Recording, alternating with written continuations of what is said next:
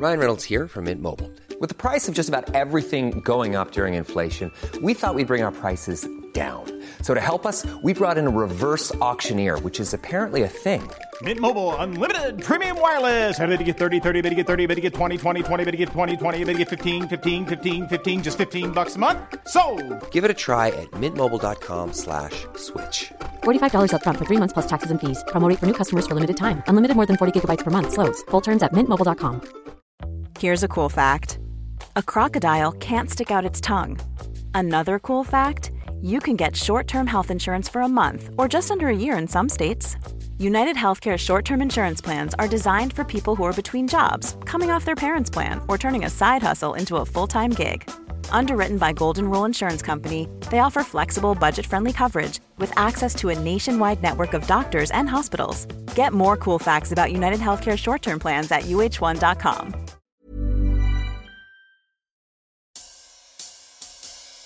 We heard two rapid shots. Shots fired, the house fire. Shots fired. I distinctly heard pellets hitting the garage door that we're right in front of. It was just like this. Zoom, ting, ting, ting. Withdraw from the structure. Abandon the structure. We got a working fire. I'm missing a crew member. We have other engines that are coming, so I got to shut them down, and I need police here. When a serious crime is committed in a small town, a handful of detectives are charged with solving the case. I'm Yardley, and I'm fascinated by these stories. So I invited my friends, Detectives Dan and Dave, to help me gather the best true crime cases from around the country and have the men and women who investigated them tell us how it happened. I'm Dan. And I'm Dave. We're identical twins from small town USA.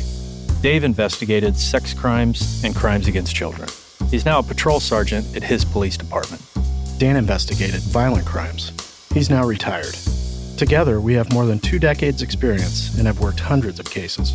We've altered names, places, relationships, and certain details in these cases to maintain the privacy of the victims and their families.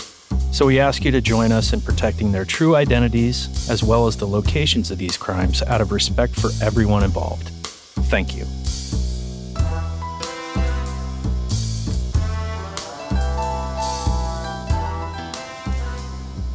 Today on Small Town Dicks, we have the usual suspects. We have Detective Dan. Good morning. Good morning. So good to see you. Great to be here. And we have Detective Dave. Good morning. Good morning.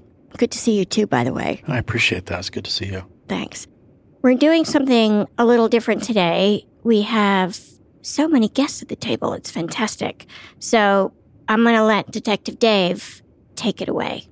With us, we've got several first responders on the microphones right now. We've got Captain Craig. Hi. Welcome. We've got firefighter Bob. Good morning. Good to have you here. And we've got firefighter Johnny. Hey there. We've got uh, now Captain Brian. Welcome. Thank you. How are you? Doing well. And we've got firefighter Dave. Thanks for being here. Hi. And we're not done yet. Continuing on with our incredible roster of guests for today, we are always pleased to welcome back one of our faves, Detective Justin. Hi, Justin. Thanks for having me. So pleased to have you. And last but not least, to round out the A team of newcomers on the podcast today, we have Officer Robert Hello. and Officer Andy. Hello. Nice to be here. Welcome. Thank you all so much for being here. And there will be a test later with all the names. Ha, just kidding. So, you all are part of a case that actually started with the fire department, and then, to put it mildly, shit goes sideways in a hurry, and the police are called in. So, our own Detective Dave, why don't you get us into this? This case is a perfect example of how one agency's response to a certain incident or a certain call overlaps and can involve other agencies. In this case, it involved multiple law enforcement agencies and our firefighters. So let's start this conversation with the firefighters who were the first to get the call about what everyone thought was just a simple house fire. Craig, what time did the emergency tones start hitting? It was early morning hours. Okay. And I'm making an educated guess because I work graveyard. What were you guys doing? We were sleeping. you don't stay up all night and play pinochle or something? No, or- it's during the day. Ah. We, we get to sleep at night. oh, nice. And you guys work 24 hours on? We do. We work uh, a schedule that's called a 1323. So we work 24 on, 72 off, 48 on, 72 off. And during the day, we can run anywhere from 10 to 24 calls, depending on what engine company you're on.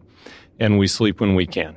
So you guys are sleeping hmm and walk through what this particular call was from the moment you open your eyes and you guys start hustling to get ready. So when the tones hit, depending on how many apparatus is how many tones are going off. So when you hear multiple tones, you know you're going on a bigger incident. So the tones start hitting, we roll out of bed, you hear more than two tones, which would be a, a medic and an engine. So you know it's a bigger incident. So you're hustling, you're trying to get to your vehicle. So as we're rolling out, then when the dispatcher starts saying who's going en route, they say engine five, engine four, ladder six. If your number's first, you know you're going to be first due. So we're moving, we're hitting the rigs, throwing our gear on. She immediately says residential fire, says the street, which is right around the corner from the station. So we hop on the rigs, we pull out of the station. As we come around the station, we can see the flame lengths over the other houses. So we know we got a good worker that's right there. The good worker being a big it's going to be a big fire. Yeah, you could see the fire walking from the dorm into the engine bay. Dave, you were on the medic unit with Bob, you said? That's correct. And was the engine first to the scene or was the medic unit? So the engine was first to the scene and they parked and there was a car parked in front of us and we were slightly behind the fire engine. Okay. And Bob, you're in the ambulance, right? Yep. Normally, when we pull up on a scene, we pull in front of the engine. We get out of the way for other incoming rigs. And actually, I was going to put the ambulance directly in front of where he was at. Uh, at the last second, there was a car on the street, and I thought I can tuck in behind this car and into the driveway. So we were on the other side of the street from the engine company. Brian? So I was the hoseman in the back. My job is to pull the hose and put the fire out. That's kind of, I know that going in. So my mindset is there, but that means when we get there, I got to be ready to go. So I'm scrambling in the back because I've got seconds. I got a really short time. I got to be bunked up, air pack on, and ready to go. We've worked together for years. This is an older crew. So I've been doing this 29 years this month. Bob's been 20 something years. You know, Davey and these guys here have been in here almost 20 years. So we had over 100 years of experience between the five of us when we rolled in there that night. And so when I looked at the flame lengths, depending on who my firefighter was, my decision on what I'm going to do is going to be different. So when I looked in the back and I had Brian, we're going to go kick its ass because Brian knows what he's doing. We're going in the front door. We got survivable space. We're going to go get somebody because it was like four in the morning. And what's survivable space? So the fire was contained to the front of the building. So like living room area. So we had survivable bedrooms in different areas that if you make the fire go away, the problem goes away. So we were coming off the rig. We were going to hit it hard and then we were going into rescue mode. So you guys roll around the corner. I'm familiar with the area, so I know that we're talking a couple hundred yards from your driveway. You could hit a golf ball to the fire station. Well, you probably couldn't, but I could. so you're in the engine for less than a minute before you're arrived. Correct. And as you guys pull up, what happens next? So the way that we train is when I'm getting close to the fire, I call dispatch. And when I call dispatch, it means everybody else be quiet because I'm about to say what I'm seeing, what's going on. So I call dispatch, dispatch answers back, and I begin to give my size up. That's an assessment. That's my assessment of what we have and what I'm looking at. That we have a residential fire, it's working. We're going to be offensive, meaning we're coming off the rig, grabbing hoses, we're going in the front door, and we're going to be fighting fire. We have a working fire. Engine 5 will be offensive. We'll be offensive. Stretching an inch and three quarter. Johnny driving for me as we train will give me three sides of the structure. Because before we go in, I try to quickly go all the way around the structure. We call it a 360. So I can look to see what our dangers are. Is there a basement? Do I have people hanging out? We're still in the truck, we're moving. I pull past just a little bit. And what he means by giving him three sides is as I pull up, I'll give him, you know, one side, then I'll pass the front just a little bit so he can see down the other side of the house. So basically, he's seen three sides of the house trying to give his 360. Uh, thinking about where the hydrant is, which side of the engine we're going to pull lines from and, and try to give Craig the best view he can. So I'm giving my size up as we are passing the house. And other crews are listening because depending on what I see, they know what their jobs are going to be. There's a car on the street, so we have to be away from the curb a little ways. And as we're passing the house, all of a sudden, glass explodes through the cab and something hit me hard in the left chest. And it was this mist of glass. It felt like somebody threw a brick through the window. And because my window was down, it was a warm night. And so with my side window down, you can hear on my size up, I immediately turn to Johnny, who's driving, and I say, What was that? And Johnny says, Fuck, I don't know. Quite surprising. What was that? I don't know. I was just asleep 30 seconds ago, so my brain's trying to put this together because when we pull up, this is my job. This, my brain is on fire, it's not on anything else. And the firefighter in the back, Brian, says, It's just a fire, you pussy. and so my brain went back to fire. That's a tough room. Right. Where I was sitting out and how it felt, it was like rattling through your chest. You could feel it everywhere. I'll never forget the way it hit that windshield. And uh, just that sound was coupled with a percussive chest boom, you know? And I honestly thought it was from the fire, which is why I made the comment to Craig that I did in the back that it was the fire. you know, let's let's go to work. Right. So my brain said it must have came from the fire. As I roll back, I look in my lap, expecting to see a brick laying in my lap. You literally thought it was a brick. I knew something hit me hard, and I expected something to be laying in my lap. And all of a sudden, glass explodes through the cab again, and something hit Johnny. And at that point, I remember thinking, we have to get out of this cab. There's stuff coming in the cab. So all I know is my chest hurts. Glass exploded through the cab. We have to get out of the cab, and we got a fire going. And as we pull up, I'm looking at the fire. There's tall flame lengths. There's 30, 40 foot flame lengths. So my brain's going through is there survivable space? It's morning time. There's a car on the street. There's somebody possibly inside. We got to make a quick hit on this. We got to get inside. I got Brian as a firefighter, so we're going to be really aggressive on this. And so we come off the rig. I don't have to tell Brian what to do because we train. He's coming off the rig, grabbing the hose, going the front door. And then I'm doing my 360, meeting him there, and we're going in. So as I come off the rig, I grab my pack and I go to sling my pack, and there's just this deafening boom. So my brain's turning. I was just asleep. I usually go right on my 360. I stopped on the sidewalk because something wasn't right. I remember I can close my eyes and see Craig keyed up on the mic when it came through the front windshield, looking down, looking over at John, their interactions. I can see all that from where I'm at. And none of it registered what was going on, which I think was probably one of the hardest things for me to look back on, just not knowing. At that moment, I remember thinking, it's coming from the house. So I thought there's a gun laying in the house that's cycling and it's shooting our direction. I've been to fires with you guys where you hear ammo cooking off in a fire. You guys are used to it. Yes.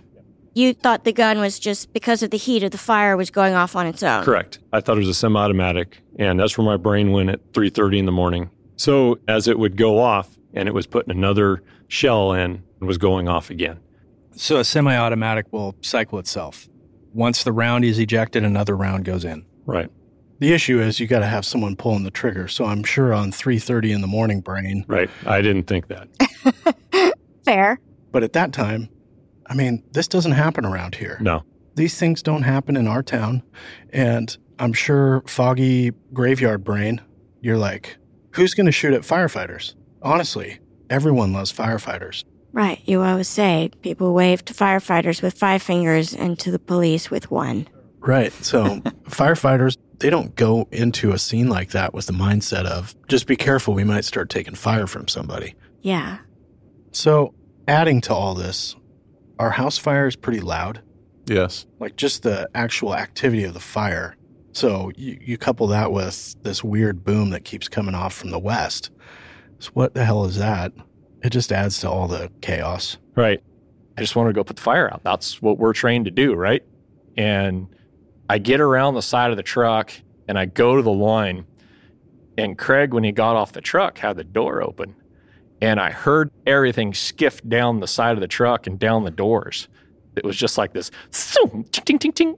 And there's 200 feet of line that I'm trying to shag around and deal with because the fire is still continuing to grow. And if we're going to make a stop on it and we're going to get after it quick, I'm thinking, am I going to go right? Am I going to go left? And I got to look at this holistically because the way you lay that hose line out, you know, we have an old saying that a few seconds in the beginning saves you minutes at the end. So I had about 50 feet left on my shoulder and I was getting ready to drop that right in front of the structure and call for water. And you talk about trying to wake yourself up and that task objective mentality, like it's so ingrained in us. I looked around and I remember scanning everything and looking at the cars and the things around and nothing nothing really registered to be off per se. People were out, they were all standing around. And I mean, you get that on all the calls we go on, you know, got a cell phone in their hand, they're watching you. So it, nothing seemed out of the ordinary except for this consistent booming sound. Didn't make sense to me. And Craig was yelling something about, is that a gun? And I'm still thinking it's the fire. And then the next words were, it's a gun, run. And as I turned and looked to my left down the sidewalk, the suspect was advancing on me at 20 yards. And then the light bulb went on. And that's the first solid confirmation we're being shot at. This guy's trying to fucking kill us. Right. So this guy, his name's Clay. Clay is shooting at you guys. Yes. He actually shot us at 30 yards and he must have decided it wasn't working because here he come. And I remember seeing the look on his face. He had his glasses on, he had the shotgun in his hands, and it was just emotionless. He had no emotion in his face whatsoever. It was really weird because I never saw a face because the big bank of smoke rolled down and it was all blacked out. I could see him, but all I saw was a dark hole where his face was. And I threw my hose and ran. And is this just a casual, normal walking pace stroll that the suspect's on? Yep. Like eerie. Yeah. This is like the old horror film where you're trying to get away from guy and, and Jason walks faster than anyone can sprint, right? Right. and he Yes. comes around the corner and you're like, oh shit. Here he comes. Here we go again. So he had a, whether it was tactical or not, he ambushed us really well. We were looking north and he was shooting from west. So we were all looking out Craig's window, thinking things are coming through that window, bouncing off the cab, hitting us in the chest. That's where our brain was at because, like you said, we don't normally get ambushed. Right. Bob, what were you doing? I'd started scanning out in front of the ambulance, and he had parked his Prius in a neighbor's house, and he was standing around the corner. Before he came out of the shadows, I saw the muzzle flash from the end of the shotgun. I jumped into the rig, grabbed the mic, and broadcast We have shots fired, shots fired, shots fired. We need police. Shots fired, shots fired, the house fire, shots fired. We need ASAP. Shots fired. We have a white male, about three houses on the first side of the road to the west. Uh, heavy white male, approximately six years old, with a shotgun. Heavy male, white male with a shotgun, three houses to the west. And he's not shooting at his neighbors. No. When I saw him on the sidewalk, he was walking past two people on the grass that were watching him walk past them. He told an older couple that they needed to get back in their house so they didn't get hurt. All he cares about is first responders. Yeah. So we took off and came around the back of the engine and met up with Dave and Johnny was there. Yep. And I thought Bob was there also. So I thought I had my crew. So I told everybody, we got to go, we got to go. So we take off running across the street. And as we did, the suspect moved out in the street to get in between the engine and the ambulance and was still firing at us. We still remember them going by our head and skipping off the pavement. And we made it two houses, and I realized we didn't have Bob. And so I said, Who are we missing? And Johnny yelled, We're missing Bob. Immediately, I was like, one, two, three, four. It's Bob. So we're two houses away, dug in behind a vehicle. And at that point, I got several things going on. We got a working fire. I'm missing a crew member. We have other engines that are coming right on top of us. Usually, those other engines would have been there.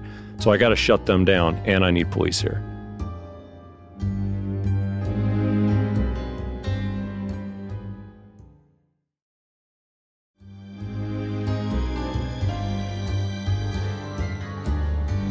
I want you to withdraw from the structure, abandon the structure. Engine 5 has abandoned the scene of an individual with a shotgun. He's shooting at us of all personnel. Stage far away. We're missing one individual. All personnel, stage far away. One of our crew is missing. To recap, at the fire- we have firefighters hunkering down for safety because they're being shot at by a man who is deliberately targeting you. and one firefighter is apparently missing in action. This, I assume, is when the police officers get called in. Officer Andy, why don't you begin? I'd snuck home to make a quick cup of coffee and uh, didn't bother calling out. I'm like, I'll just be here for a minute. Usually it's a slower part of the shift. And it just finished brewing. And I hear on the radio the fire department's requesting assistance. They're at a house fire. A male is shooting at them with a shotgun. The dispatcher was so smooth and nonchalant, and it just seemed like as a shoplifter at Target, something like that. and it took me a minute. What did she just say? What's happening? So, Detective Justin, how do you get roped into this mess? I was off duty, so I'm asleep and I'm awakened to a page out for our SWAT team. It's a text message automated system. And I wake up to my phone's going off with the message SWAT call out. They give an address on Hillcrest and the details that there were shots fired and three houses on fire. Of course, I rush out to my car and I'm driving there, and all the other units copy up and say, I copy the call. I'm, I'm on my way as well. And I was like, is that it? Is there more? What the hell? Officer Robert, you're nodding along with what Andy and Justin are saying. Yeah, I was on the east side of town as well. I heard the call similar to dispatch that Officer Andy did. What I remembered was that they sent three units to assist the fire department with a structure fire, and shots were fired. And what kind of caught my attention was one of the details was that there was a, a firefighter unaccounted for. I have the radio on in my car, so I'm getting bits and pieces, but I don't know exactly what I'm getting into or exactly what's going on as I'm driving towards Hillcrest. So our SWAT team's a part-time team, and so there's a handful of detectives on it. We exchanged some phone calls during the car drive, and hey, do you know any more? No, do you? No, and so we're all kind of in the dark as to what exactly was happening. And house fires aren't really something that we get called in for. It's certainly not a SWAT situation. Obviously, the shots being fired, it sounds to me like a, a, you know domestic dispute, something like that, suicide, set the house on fire. We don't really know, but your mind's trying to come up with answers as to what you're going to. We learned that the firefighters have communicated via radio that, hey, we're getting shot at. We need police help now. So I was driving there, and a fire truck pulled out in front of me. I had my lights and sirens on, and this big fire truck pulls out in front of me, and I'm thinking, well, I think I need to get there before him if the if their guys are getting shot at. But you know, I wasn't going to argue with a you know several ton fire truck, so I followed him in, and uh, they were staging uh, several blocks away other fire units that were en route to the location. What does that mean exactly, staged? So, fire sometimes based on different circumstances and details in the calls, they'll stage a few blocks away until we make the scene safe and secure. Because fire doesn't have vests, they don't have the same protective gear that we do. So they ask for the police department to come assist and make that scene secured and safe. The structure fire is secondary to their safety. But usually, when we get called to assist with a fire call, usually it's traffic control or blocking off streets or crowd control or something along those lines. Okay. So, Officer Robert Andy is now behind a fire truck that just pulled out in front of him. Where are you? So, as we're getting there, I radioed to Officer Andy that before you guys go, why don't you just hold up and we'll be there shortly so we can form a team instead of us going individually and without a good plan. Because we didn't know if there was multiple shooters or just the one shooter. And I noticed that it was fully involved as I got probably within a couple miles of it. That time of the morning, it's pitch black out. And you see this glow coming out of the ground, and it's obvious that it's a fully involved structure fire at that point. I saw the glow, like Robert said, and I ended up parking quite a bit of ways away just because wasn't sure what we were going into. I still have a 10, 12 minute drive from my residence to this location, and it is a mess. The entire street is covered with emergency vehicles from our agency, neighboring agencies, fire trucks. There's still houses fully engulfed. It is it's more akin to a war zone than a street in our small town. So the police are still on their way. Firefighters, most of you guys are running down the street wearing heavy gear, but it's nothing to protect you from the bullets. Describe that scene and what's going through your minds, Brian. It was so chaotic and we picked up an extra runner when we cleared the engine. And it was a civilian that came running up next to us as we, as a pack, in full bunkers and air packs, are running this 40 yard sprint as hard as we possibly can. This guy out of nowhere like joins the crowd. He's like, "Hey, you, you guys know you're being shot at?" We're like, uh, "Yeah, yeah, we do. That's why we're running." And we're encouraging him, you know, come with us. You got to get out of here too. You're now sitting in the same position we are. So you're a part of us. Let's go. And when we rounded the corner and everybody kind of regrouped there, and it was, I mean, it took like a millisecond to look around and you realize one of us isn't there. My brain went to Bob's been shot because the last time I saw the shooter, he was advancing on us. So, firefighter Bob, where were you? So I went into the radio in the ambulance, which I knew would get out. That was the first thing that went into my mind. I've got to stop people from coming in here. This is a bad situation. I don't want anybody to come in here and get shot or killed.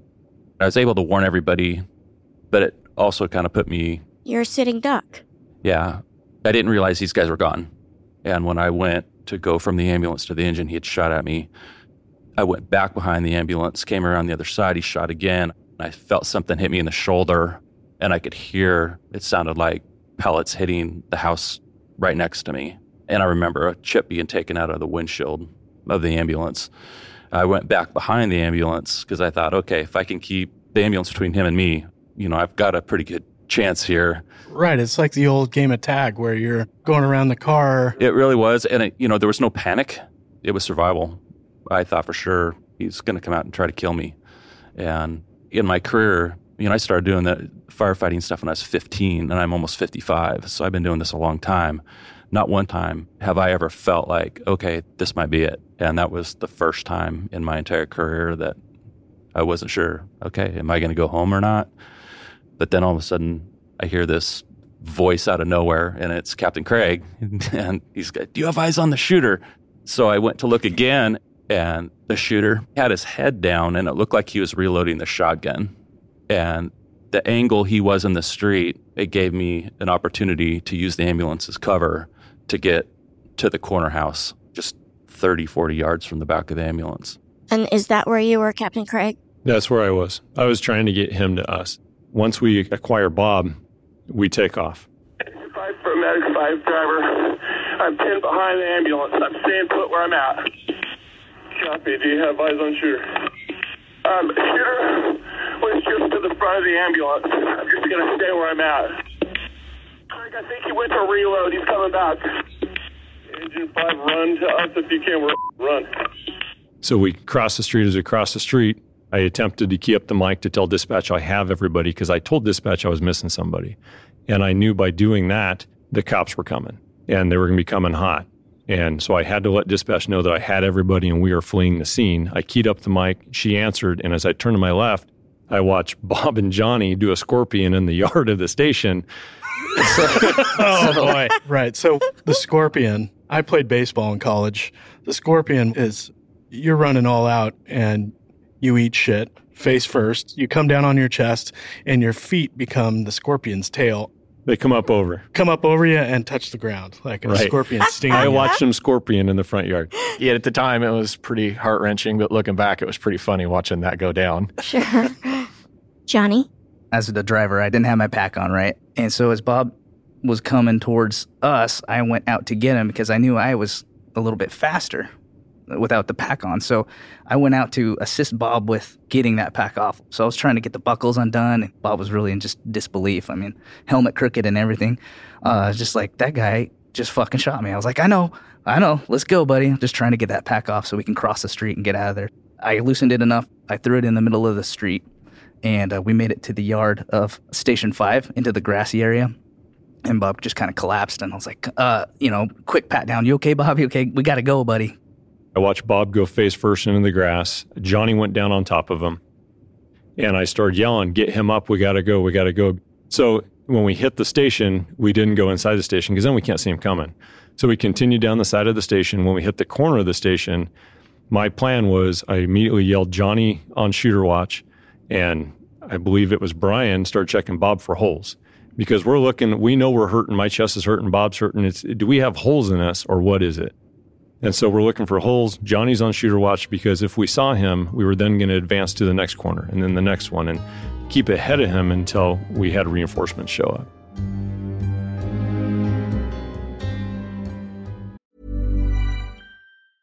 Cool fact a crocodile can't stick out its tongue. Also, you can get health insurance for a month or just under a year in some states. United Healthcare short term insurance plans, underwritten by Golden Rule Insurance Company, offer flexible, budget friendly coverage for you. Learn more at uh1.com. Quality sleep is essential. That's why the Sleep Number Smart Bed is designed for your ever evolving sleep needs. Need a bed that's firmer or softer on either side? Helps you sleep at a comfortable temperature? Sleep Number Smart Beds let you individualize your comfort so you sleep better together. JD Power ranks Sleep Number number 1 in customer satisfaction with mattresses purchased in-store. And now, save 50% on the Sleep Number limited edition Smart Bed for a limited time. For JD Power 2023 award information, visit jdpower.com/awards. Only at a Sleep Number store or sleepnumber.com.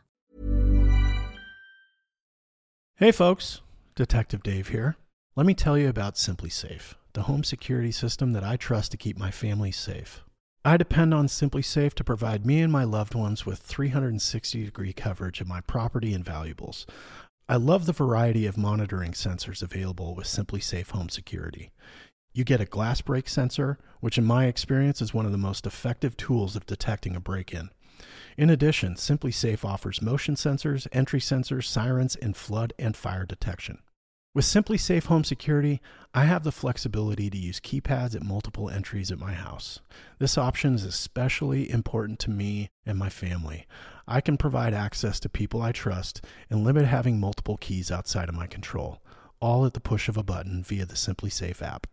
It comes with a variety of cameras for indoors and outdoors.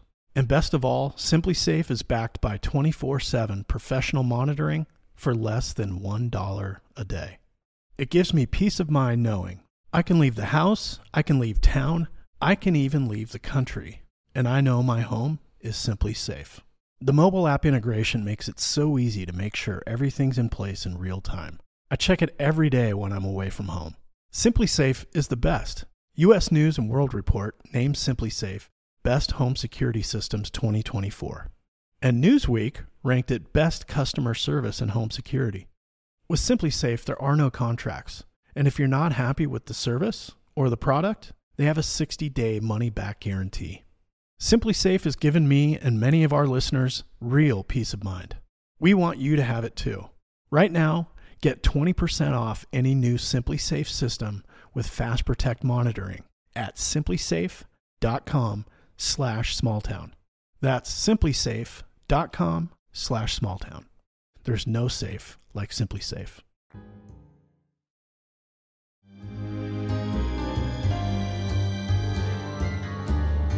Okay, so now we have firefighters leaving the scene for safety and police officers arriving. But it's chaos. Officer Andy, you're up. So, as I got out of my car, I grabbed a shotgun and I heard Robert say that he was grabbing a rifle. Yeah, once we got there and we teamed up, we were actually at kind of a jog to the house towards the fire. As we ran by the fire station, what I recalled, there was maybe eight guys or so standing there in front of the fire station. I saw an officer on foot and he had an AR strapped to him. He was running on the opposite side of the street. So that's when we were able to kind of take our guard down and really check each other. You guys are used to being in stressful situations.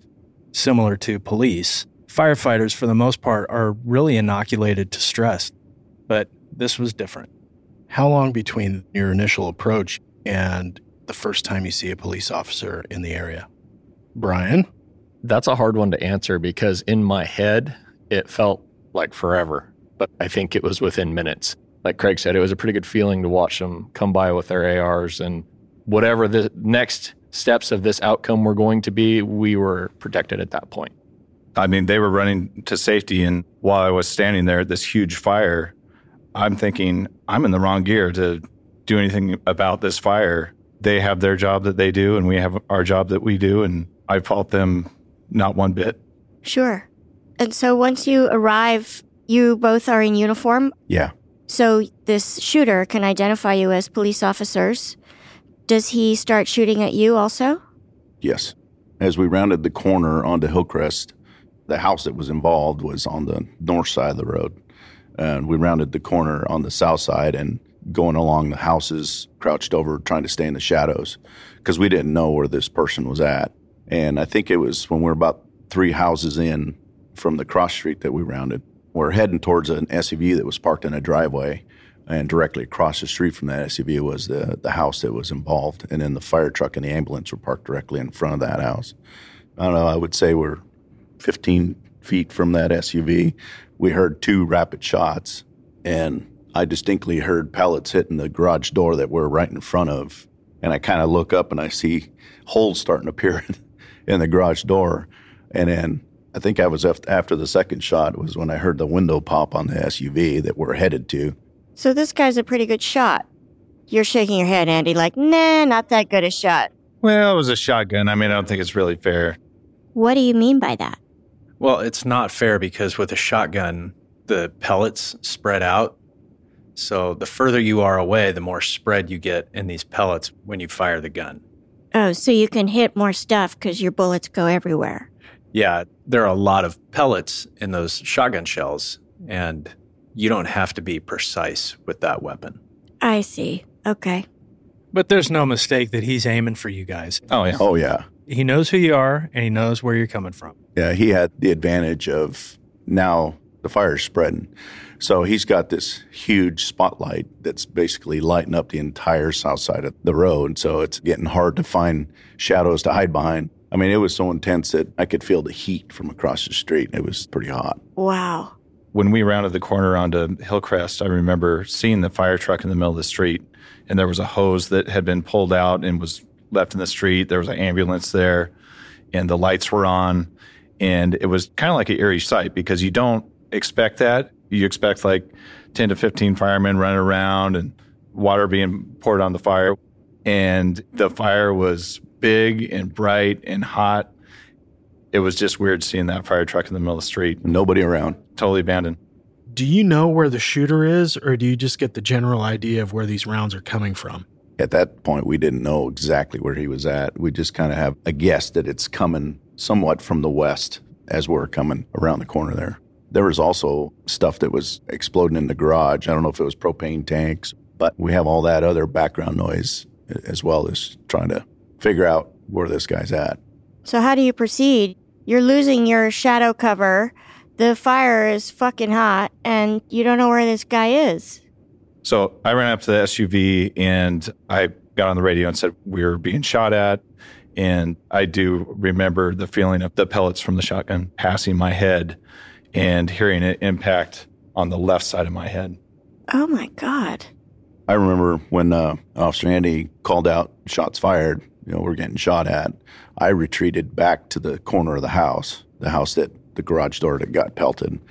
And the other officer came back with me, and Andy was up at that SUV. At that point, I heard there was a neighbor to the west of that SUV that was crouched behind their car. And they kept pointing across the street, yelling, He's across the street by this silverish Prius. He's over there. He's over there. And I remember yelling out to Andy, I said, Cover me. I'm going to make my way over to those people because they're out exposed to this guy. So, to kind of protect them, I skirted along in front of that SUV and made it over to where that gal and guy were at.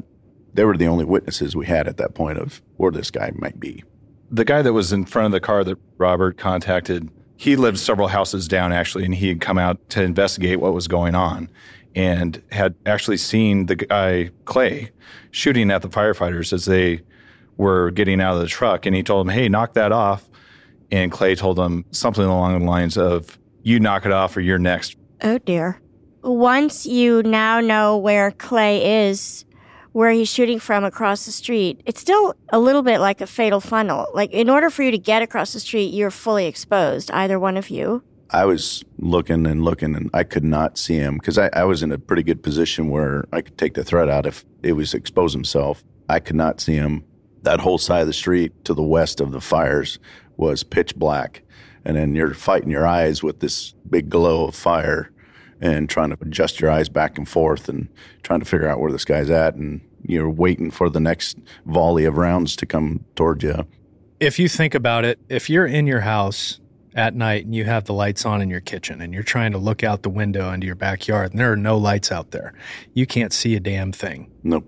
And that's basically what Officer Roberts trying to do. Right. I had a shotgun myself, one of our department issued shotguns. So I was trying to light up the area near this silver Prius with the dinky little flashlight on the end of the shotgun. It's not making a bit of difference. So I look back at the fire truck and it had two spotlights above the doors like police cars have.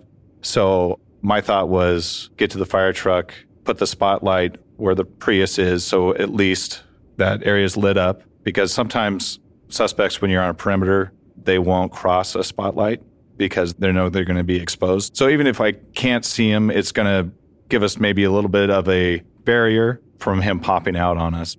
And so me and the other officer who was with Robert and I run over to the back of the fire truck and the right side of my head was exposed to the fire and I swear my ear was melting from the heat coming off that fire. So we move up to the driver's door on the fire truck and I cover him as he climbs up, turns the light on, points it over to where the Prius is, and then we kind of back away. And as I'm sitting there, I'm thinking, well, this fire truck will probably stop a bullet or two. This isn't a horrible place to be. I had a little better vantage of the house from where I was. And then the other officer decided to crawl up on top of the fire truck, like where the hoses are kept. He had a pretty good vantage from up there. What's the time frame from the time you guys park your patrol cars to when you get up on top of the fire truck? What are we talking here? Five minutes? So things are happening quick. Yes. About that time, I was providing cover for them because I had a good view of, of the Prius, but it was just a bunch of shadows around it. I couldn't see what was around it. Again, you know, we're battling the glow of this fire. Once they'd got in their position and got uh, spotlights, I'd heard the other agency from the west of us get up on our channel and uh, said they had uh, armored vehicle available and they would be en route. So they were coming over from their city where they store their armored vehicle. Justin, you're nodding over there. Yeah. So fortunately, our small town has a neighboring city that monitors our radio traffic, our call screen. They had heard this go on. They have a couple of their SWAT guys that are working that night and on their own dispatch themselves to a location where they keep an armored vehicle that their agency has and are able to retrieve that vehicle and start responding to our scene. What does an armored vehicle do? It's called a Bearcat. It'll take a rifle round. You can almost drive right up to a guy that's shooting at you, and it might shatter the glass, but it's not going to penetrate the glass itself because it's bulletproof glass. It's really allowing them to buy some real estate at this point and pinch this guy in because you've got cover. You're not exposed. Correct, yeah. There's some officers that poke fun at the Bearcat because it's uh, big bad Bearcat, and we don't have anything like that. We do have an armored vehicle now, but you know, there's been some fun poked at the Bearcat. Why? I think it's kind of like a rivalry between uh, agencies and like, oh, they got their Bearcat out. It must be a big deal, or you know, something along those lines. but I couldn't hear a whole lot that was going on on the radio because the fire truck, the engine was revved up in order to pump water. I could hear the popping from the fire still, and I look over my shoulder and I see headlights. Then I hear on the radio, the Bearcat has arrived. They drive by. I'm like, I love the Bearcat. I love the Bearcat so much right now. Craig, you're chuckling. When the Bearcat come around, it was moving and it was there quick. And I swear it was on two wheels when it came around that corner. It was impressive. to be driven like it's a patrol car is pretty impressive. That means get here yesterday. We are on our way. Actually, with everything happening the way it happened, looking at the response of the police to come help us, there's no words for it. it. It just made you feel like they got our back. They know we're in trouble, and here comes the world. I love that.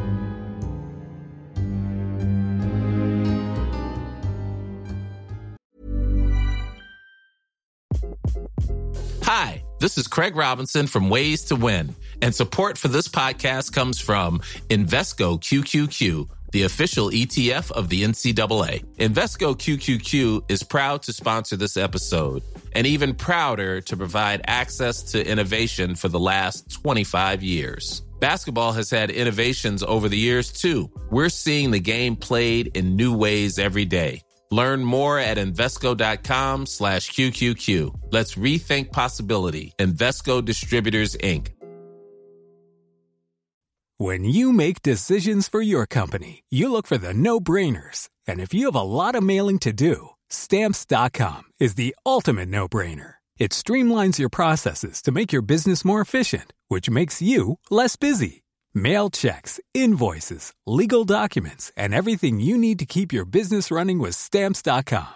Seamlessly connect with every major marketplace and shopping cart. Schedule package pickups and see your cheapest and fastest shipping options from different carriers with rates up to 89% off USPS and UPS rates. And with the Stamps.com mobile app, you can take care of mailing and shipping wherever you are. Make the same no-brainer decision as over 1 million other businesses with Stamps.com. Sign up with code PROGRAM for a four-week trial, plus free postage and a free digital scale. No long-term commitments or contracts. That's Stamps.com. Code PROGRAM.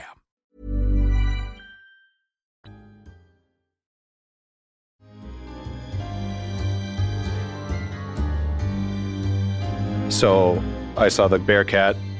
One of the sergeants inside radios and says, uh, Officer at the fire truck, we can back up and you know, hop in. And uh, I was like, Yep.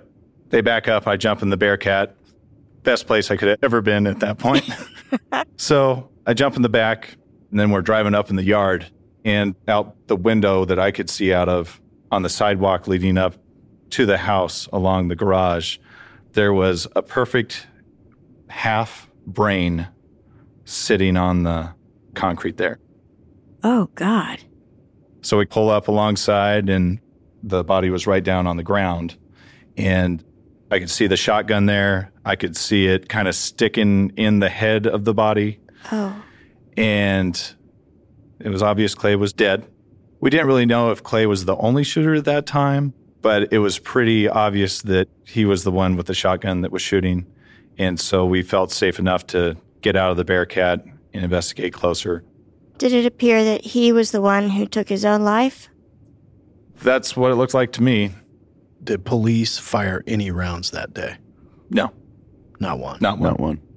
And where you find Clay, how many lots west of the fire is he? I think it was a third house to the west of what ultimately we determined was his house, the initial one that was on fire. So he lit his house on fire, waits for the fire department to get there, opens fire on them, then transfers his anger over to the police department, retreats to the west, and shoots himself. Yes. The Prius actually ended up being his as well. He had pulled it out of the driveway and parked it in front of this house where he took up position. Any of the houses involved in the fire occupied? They were all occupied except for his. Were the occupants able to get out safely? Yes. So you guys go from active shooter mode to what do you do? Well, I spent a little time with the Bearcat, telling much how I appreciated it.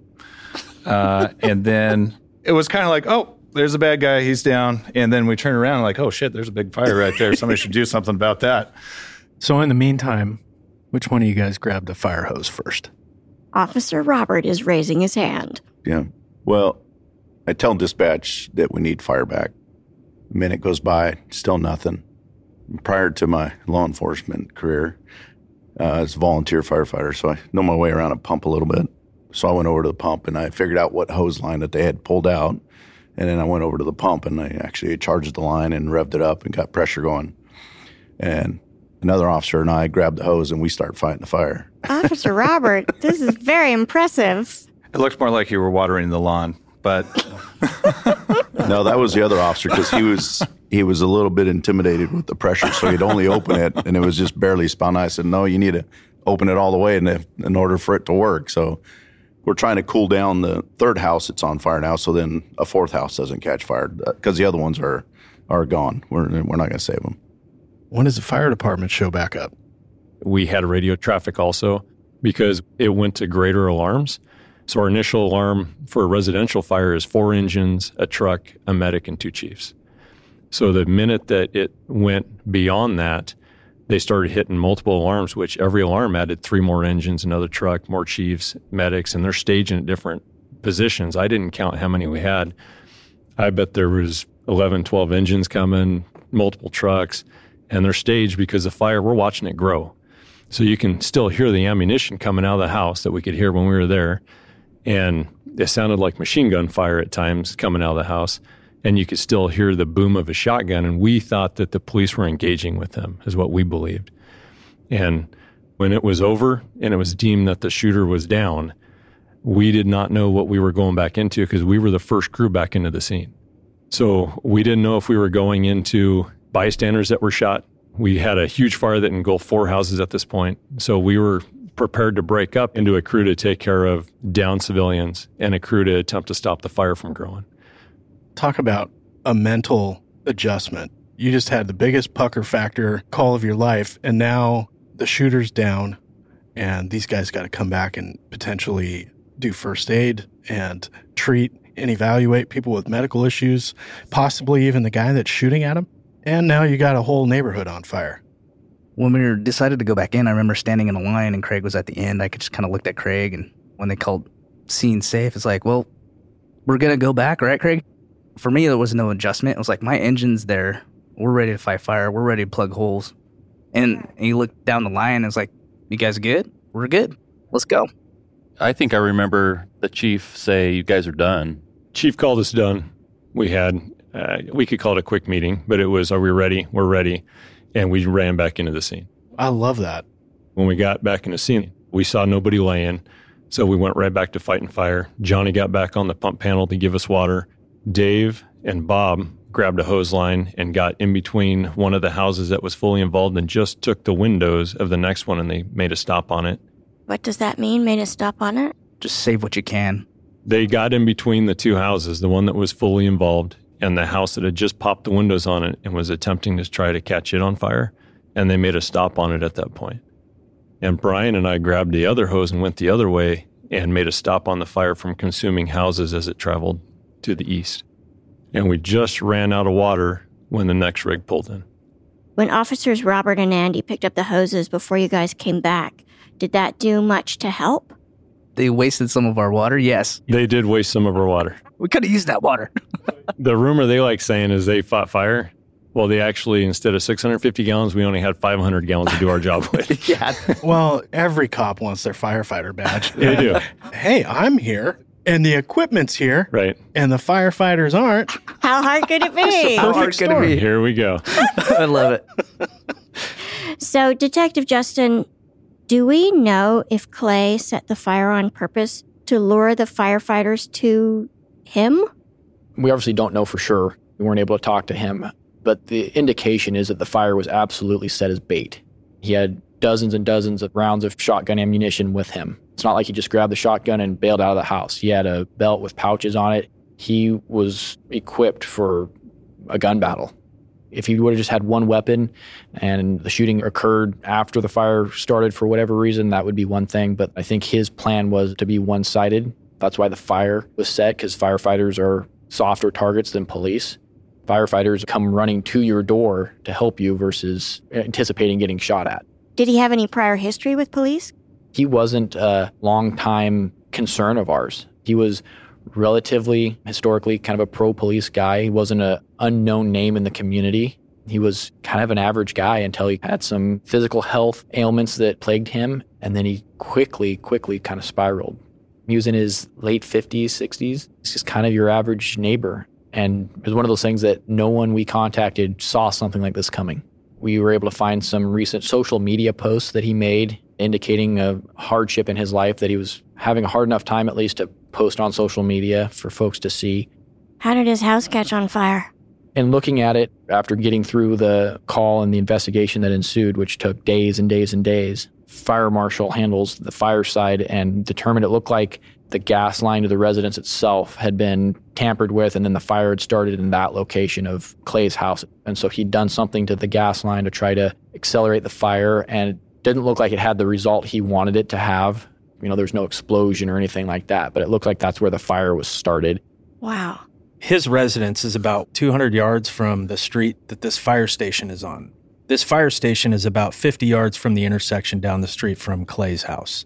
So he knows where the firefighters are coming from. That's the closest one. I mean, God, it's in his backyard, basically. He would have seen the reflection of the lights coming down the street. Even if they didn't have their sirens on, he knows they're coming. And they start taking rounds right as they make the corner. So he was waiting for him.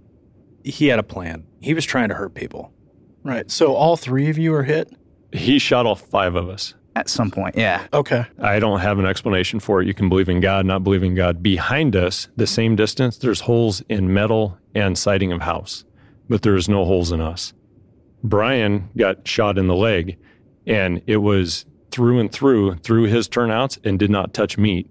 And we were shot where it, it actually hit us hard, and it did not penetrate our turnouts. So I believe in God, don't believe in God. Somebody was watching out for us that night. That's amazing. Bob, you're the one who was in the line of fire the longest because you stopped to use the radio in your ambulance to call for help. What kind of marks did you have on you when you finally got to safety? When he actually shot and hit me, I was about 20 yards from him. I had three marks in my chest and my shoulder from the rounds hitting. And it was, in fact, I wasn't sure if I was shot or what. I just knew that I had pain in my in my shoulder and my chest wall. It wasn't until I got home and went in to take a shower and I took my shirt off. My wife goes, "What the hell?" And my shoulders all starting to turn all bruised, and I've got three distinctive marks in my shoulder and chest wall. So just lucky that he's far enough away that it doesn't break the skin. You can feel it. And the windshield slowed it down enough. So he's closer. You guys are potentially mortally wounded. Yeah. We walked through his burned out structure a couple different times and dug around in there. This is like weeks later. There was AR-15s that the receivers melted on them. There was an AR-10, and then we found a bunch of three white mags that looked like they were from Fowls, What's that? a specific type of military rifle, and thousands of rounds of ammunition. So he had a pistol on his side, also, from what I understand, and one in a bag. And he chose the shotgun. Thank God he's using a shotgun and not the AR. Right, and not only shotgun, but he was shooting birdshot or lighter weight shot and had a bunch of buckshot with him, but it just wasn't what was in the gun. And not just five or six rounds. I mean, he had 20, 30 extra shotgun rounds that he'd taken with him. Had he been shooting buckshot or a rifle, we would have dead firefighters. They would have suffered serious injuries. No doubt. He had two different handguns with him, both loaded, ready to go, and either one of those would have been you know, far more devastating than the birdshot. We just got lucky. I think it was probably an oversight on his part. I think he just looked to see if the gun was loaded, didn't check to see what load was in there, and off he went. So lucky for you. Right, and that's what I said is he chose the correct weapon. So had he chose the 223, we probably wouldn't be able to be talking to you right now. And what about your families? How did this incident in particular affect you and your families, if it did? We'll start with you, Johnny. Well, I have two little boys at home, six and ten, and my wife. The uh, Hillcrest incident brings it home that one day I might not come home, but unfortunately for fire family kids, they grow up pretty fast knowing that there are bad guys out there. So I'm able to be a little more candid with them.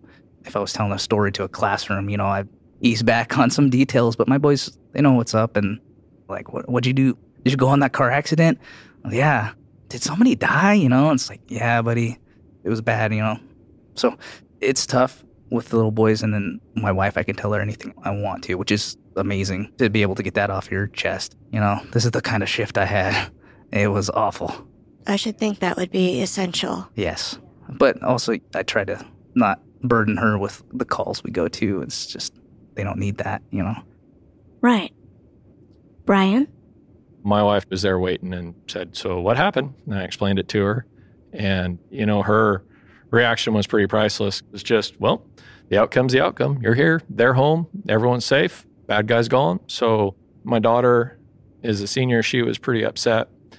We uh, went and had lunch with her. And my boys are young enough that they didn't, I don't know if they quite got the gravity of what occurred. I mean, they knew it was bad, but didn't quite understand. So that was pretty easy to deal with in that respect. Nobody was ready for me to go back to work, if that counts. Firefighter Dave. So I initially told my wife, and she was kind of in shock. He's coming home today. Must have actually been a pretty big event, and it was still sinking in with her and stuff. And we have three little ones, uh, three, five, and seven year old at home. And I thought it'd be best not to really tell them what was going on. But eventually they found out. Because they find out at school. Yeah, because people kept coming up and going, Is your husband okay getting shot at and hit? And I have my three year old asking, Dad, I don't want you to go to work because the bad guys will shoot at you. Ah. Isn't it amazing what other people that aren't first responder families will come up to a first responder wife or husband and say, Yeah. And my wife was right by my side, pretty solid and stuff. And we were talking about the events and we left all our turnouts at the station and I had my helmet with me and my boots and I was cleaning that out of the rig because it's like I'm going to be off work for a while. So I'll just kind of throw this aside. And as I'm getting my helmet out, I see a ricochet where one of the pellets had struck my helmet. And then it sunk in a little deeper. It was like, oh shit. and that's why I'd asked about the mask and the timing of that is so lucky nobody took shotgun pellets to the face. It is. It's like somebody was looking out for all of you guys. Definitely. Bob. I have a lot of family in law enforcement. I have a stepson that is also a firefighter paramedic for our department. This shooting has taken a huge toll on my wife. And she asks probably more now how my day was than she has ever. Uh, you know, she's ready for me to retire. But I still like going to work. And one asshole's not going to ruin that for me. Captain Craig. Anything you can think of, one of us has been on it and seen it and had to help the person that it affected. And it does change you. It's always funny because when you meet people that don't know police or fire, they always ask you, What's the worst thing you've ever seen? And I've developed the response of, Let's just say my dreams are different than yours. Oh, wow. We see people at their worst and we want to genuinely help people. And you cannot help everybody. And when it goes to what we risk, we risk nothing for what's already lost, but we risk a lot for what can be saved. And that goes with equipment, lives, everything. And we all plan on going home tomorrow, and that is our goal. And we are not going to risk our lives, but we're going to really try to take care of somebody, and that may cost us our lives. That was incredibly eloquent and beautiful, and I'm deeply grateful to you all for your candor. And it's an amazing story, and thank you all for joining us. Thank you. Thank you. Thank, Thank you you. for having Appreciate us. it. Thank, you. Appreciate it. I'll say this, and I, I don't want your guys' egos to inflate too much, but um, so Dave and I, our cousin, uh, he's a firefighter, and I remember when I was a kid, we were what five or six years old, and we were down there, and my dad got to go on a ride along with the with the fire department. They would stand on the back of the fire truck, like back in the Yeah, right in Tailboard. I miss that. Yeah. I love Tailboard. and I got to watch that, and I was like, "That is the coolest thing I've ever seen." And I think that was kind of what lit the fire for me to get into some sort of first responder career. I've got a ton of respect for you guys. I see what you guys do and what you guys deal with. I'm so glad you guys made it out of this. I'm glad that you guys came down and so grateful that you guys shared this experience with us. Mm, Thank you. Thanks for I- having us. Thank you. we you. truly have. I I truly have respect for police. I call you my brothers, no matter what side of the city we're on, because I mean, you guys do an amazing job too. That's Uh, that's how we feel. We get we get these calls that a uh, fire's asking for code three cover at this address, and I'm like, woohoo, let's go. Yeah. Whenever you guys get in an altercation, you notice we always pile in. Yeah, we love that. What? I'm like, these guys been working out all day. They should be helping me. Can I tag in? Yeah, come on. Especially if you're one on one, there is no question we are in the fight. I love this. This is amazing. So good. Thank you.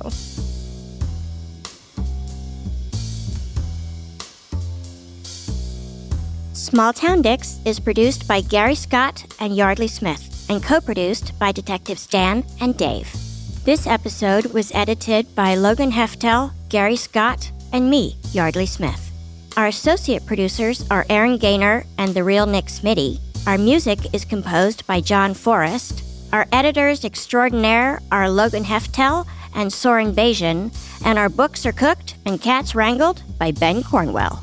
If you like what you hear and want to stay up to date with the show, visit us on our website at smalltowndicks.com. And join the Small Town fam by following us on Facebook, Instagram, and Twitter at, at smalltowndicks. We love hearing from you.